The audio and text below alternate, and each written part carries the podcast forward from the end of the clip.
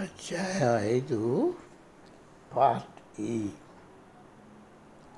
మానసిక శక్తితో మాత్రమే వస్తువును కదిలించగల విప్లవాత్మక ప్రయోగం రెండోది. మానవ శక్తితో మాత్రమే వస్తువును కదిలింపగల విప్లవాత్మక ప్రయోగం రెండోది. ఈ సామర్థ్యతను మెనింజర్ ఫౌండేషన్ నందు పంతొమ్మిది వందల డెబ్భై ఐదు సంవత్సరపు శరతృతువులో స్వామీజీ ప్రదర్శించారు. ఈ ప్రయోగం ఈ విధంగా జరిగింది. పద్నాలుగు అంగుళాల నిలువు గల రెండు అధిక రెండు అధికల అల్యూమినియం మూడు సూదులను ఎటు పడితే అటు తిరగడానికి వీలుగా ఒకదానిపైన ఇంకొక దాన్ని ఇసుగా తగిలించారు. దాని కింద ఒక మూడు వందల అరవై డిగ్రీల కొలమాపకాన్ని వాటి కదలిక కోణాన్ని తెలపడానికి బిగించారు. ఈ సూదులకు ఆరు అడుగులు ఎదురుగా స్వామీజీ కూర్చుండేటట్టు ఏర్పాటు చేశారు.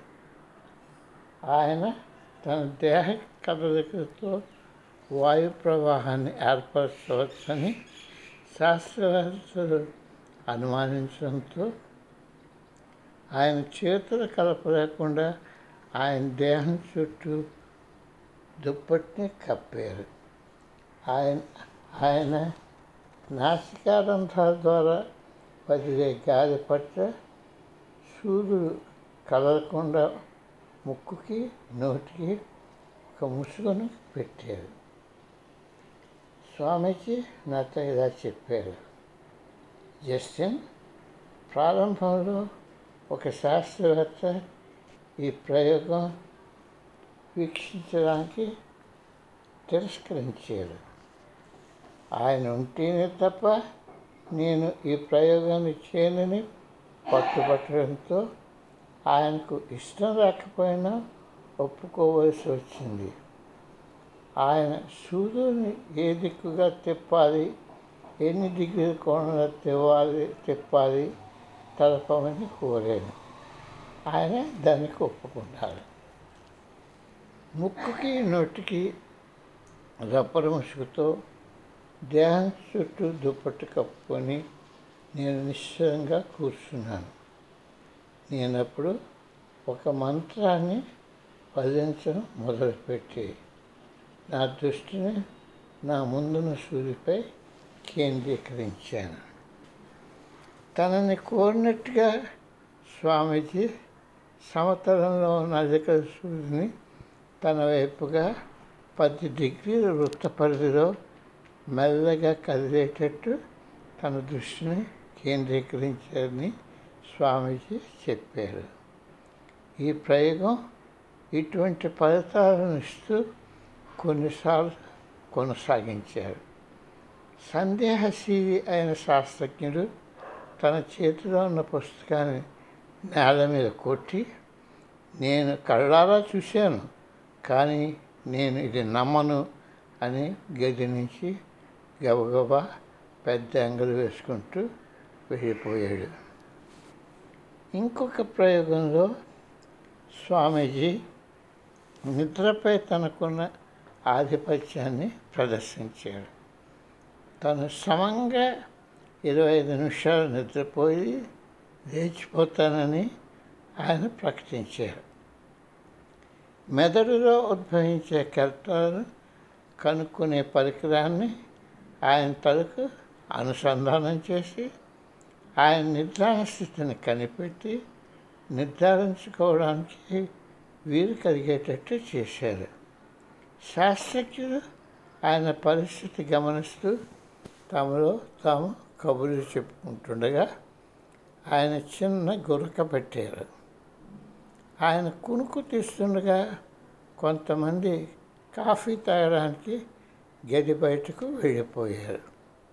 అనుకున్న సమయానికి సరిగ్గా లేచి స్వామీజీ తను గాఢ నిద్రలో ఉండగా గదిలో ప్రతివారు మాట్లాడుకున్న విషయాలను ఆయన అప్పచెప్పడంతో పాటు బయటకు ఎవరెవరు వెళ్ళారు, వారు పై అంతస్తులో ఏం మాట్లాడుకున్నారో కూడా పూర్తిగా చెప్పారు. శాస్త్రజ్ఞులు నివ్వరపోయారు. వ్యక్తి గాఢ నిద్ర ఉన్నట్టున్నట్టు తెలిసినా ఆయనకు పరిసరాల్లో జరిగే విషయాలు ప్రత్యక్షంగా ఎలా తెలుసుకోగలిగారు? స్వామీజీ తన యోగ నిద్రలో తర్ఫీదు పొందేదని, ఆ సమయంలో మెదడు నిద్రలోకి వెళుతుందని, కానీ మనస్సు పూర్తిగా తెలివిలోనే ఉంటుందని. ఎందుచేతనంటే మనసుకు ఎప్పుడూ నిద్ర అవసరం లేదని విశ్లేషించారు. బెంజర్ ఫౌండేషన్లో తను ఏ వ్యక్తినైనా తను చేసిన ప్రయోగాల్లో శిక్షణ ఇచ్చేటట్టు సంసిద్ధుడనని స్వామీజీ నాకు చెప్పారు. కానీ ఎవరు కూడా ముందుకు రాలేదు. మెనింజర్ ఫౌండేషన్లో తను ఉన్నప్పుడు ఎల్లప్పుడూ అనుకూల పరిస్థితులు లేవు. నా దేహం ఎంత విద్యుత్ ప్రవాహాన్ని తట్టుకోగలదో అని కూడా చూపించాను. మామూలు మానవుని చంపగలిగిన విద్యుత్ ప్రవాహానికి రెట్టింపు వరకు తట్టుకోగలనని నేను చూపాను అని ఆయన పునరుద్ఘాటించారు. అనుకోకుండా గదిలో కలిగే విద్యుత్ ప్రవాహం నుండి రక్షించడానికి స్వామీజీని రబ్బరు వస్త్రాలు, బూట్లు తొడిగారు. ఒకరోజు బట్టలు మార్చుకునే గది నుండి నేను బయటకు వస్తూ నా రక్షణకు ఇచ్చిన రబ్బరు బూట్లను ఎవరో పదునైన సాధనంతో కోసారని నేను గమనించాను. అటుపై నేను విద్యుత్తో సంబంధించిన ప్రయోగాలు ఆపివేశాను. ప్రాణుల్లో మనశ్శరీర సంబంధమైన మార్పులను పరిశోధించడానికి బయోఫీడ్బ్యాక్ అప్పుడే వచ్చిన ఒక నూతన పరికరం. మెనింజర్ ఫౌండేషన్లో ఈ బయోఫీడ్బ్యాక్ పరిధిని తెలుసుకోవాలని ఉత్సుకతో తెలుసుకోవాలని ఉత్సుకత స్వామీజీలో కలిగింది. తనను మెదడు ప్రకంపనలు గమనించే పరికరానికి అనుసంధానం చేసినప్పుడు కలిగే డెల్టా, థీటా, ఆల్ఫా, బీటా అన్న నాలుగు విద్యుత్ ప్రవాహాలను తెలుపుతున్నట్టుగా కనుగొన్నారు. ఈ నాలుగు విభిన్న ప్రకంపనలు బయోఫీడ్బ్యాక్ స్వీయ క్రమపద్ధతుల అధ్యయనంతో సాధారణంగా సంభవించే నమూనాని, వాటిని కావలసినంత తర్ఫీదు పొందిన ఎటువంటి వ్యక్తి అయినా కొంతవరకైనా ప్రదర్శించగలడు.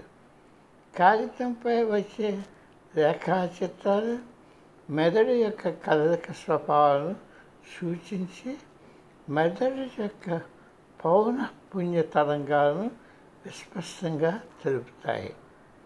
ఈ పరికరాలు మెదడులోని తరంగాలను ఎంత నిర్దిష్టంగా చూపగలిగినా అవి మనసు యొక్క ఉన్నత స్థితులను నమోదు చేయలేకపోతున్నాయని స్వామీజీ తెలుసుకున్నారు. బయోఫీడ్బ్యాక్ పరికరం మెదడు యొక్క స్థితిని తెలపడంలోనూ మనశ్శరీర బాంధవ్యాలను దృఢపరచడంలోనూ ఉపయోగదారిగా ఉంది.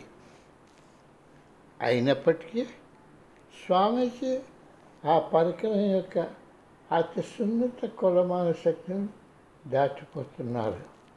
అనుకున్న తరవుగా ఆయన డేటా నుండి బీటా వరకు సామాన్యంగా ఉండే ఈ నాలుగు పౌన పుణ్య నమూనాలను, అదే ఫ్రీక్వెన్సీ బ్యాండ్స్ ప్రదర్శించేవారు. కానీ ఆయన మనస్సు దేహానికి అతీతుడు కాబట్టి ఆయన యొక్క చైతన్య ధ్యానావస్థలను ఈ పరికరాలు నమోదు చేయలేకపోయాయి.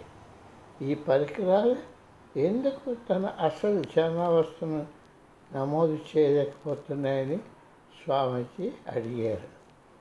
అప్పుడు అమ్మకాలలో ఉన్నటువంటి పరికరాలు ఇదే అత్యుత్తమమైనదని డాక్టర్ గ్రీన్ విశదీకరించారు. కానీ స్వామీజీ యొక్క స్థితి ఈ పరికరాల పరిధికి మించి ఉన్నాయి. స్వామీజీ ఈ పరిశోధకులతో ఈ చైతన్య చైతన్యపు ఉన్న స్థితులను తెలుసుకోగలిగే అతి సున్నితమైన పరికరాలు తయారు చేయడంలో కృషి చేయాలని ఆశించారు. కానీ అది ఎన్నటికీ జరగలేదు.